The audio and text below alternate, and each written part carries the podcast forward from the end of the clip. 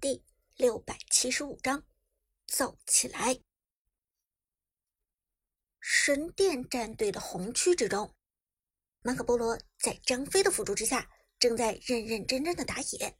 尽管寒山刚刚给出提示，但是神殿的诸位也不觉得 Prime 战队会这么快冲上来搞事情。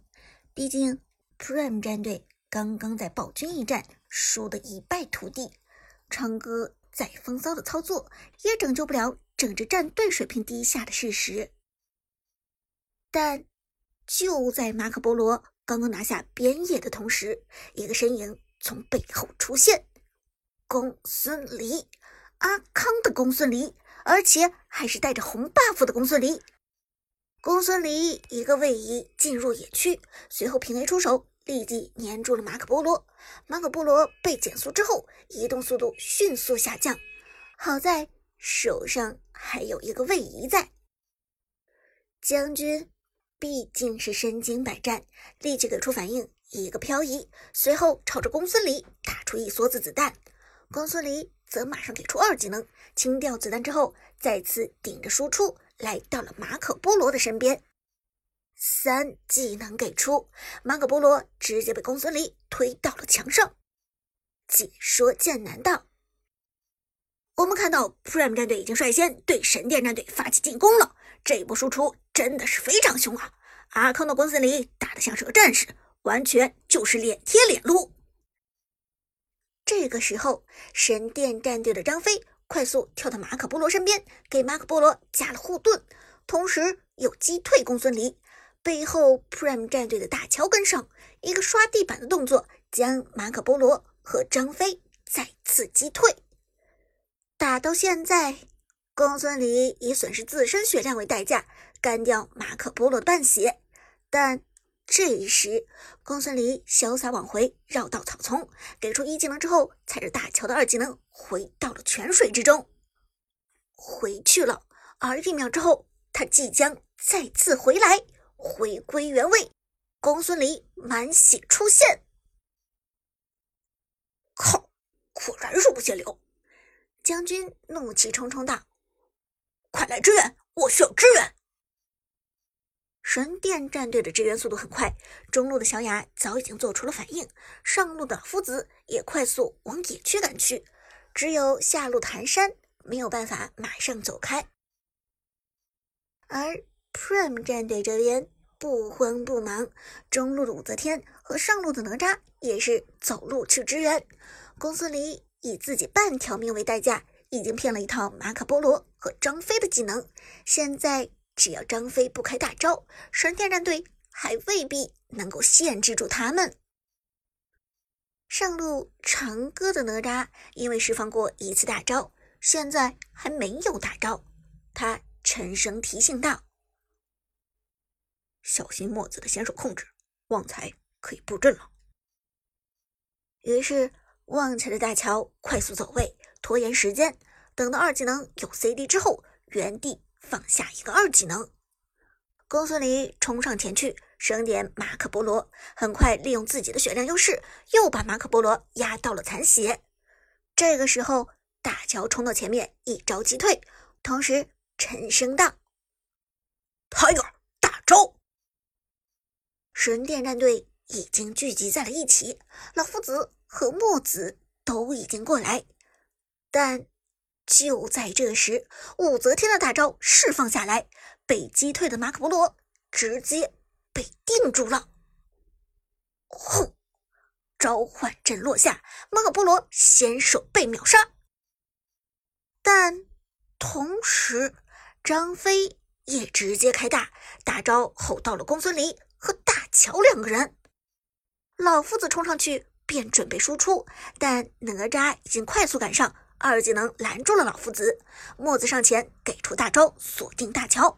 目前 Prime 战队中，大乔才是真正的核心。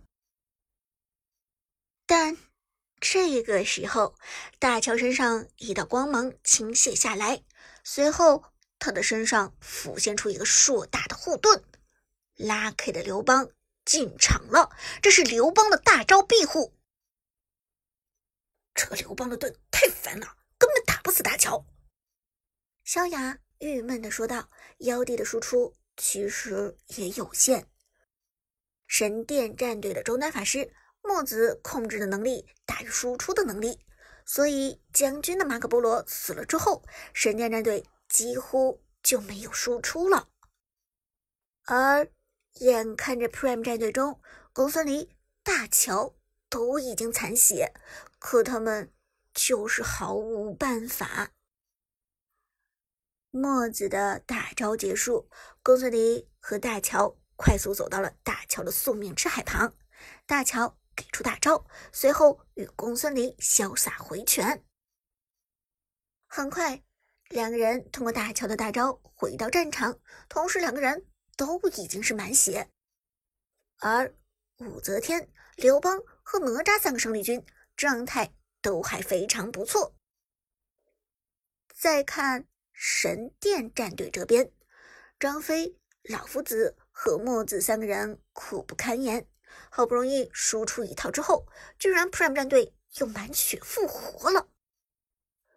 公孙离手中带着红 buff，粘人效果无解。哪吒的二段位移也是控制，抓住老夫子不放。武则天的击退，大乔的击退，更是团战中搅屎棍一样的存在。更何况刘邦的控制非常频繁，而且还是群控。解说剑南摇头道：“这波 Prime 战队的套路基本无解。我们看到神殿战队很快就已经疲于招架了。”芊芊点点头：“嗯，原本就是四打五，上来还被秒掉一个核心输出马可波罗。神殿战队打到现在。”状态都非常不好了，可是 Prime 战队这边都还是满血。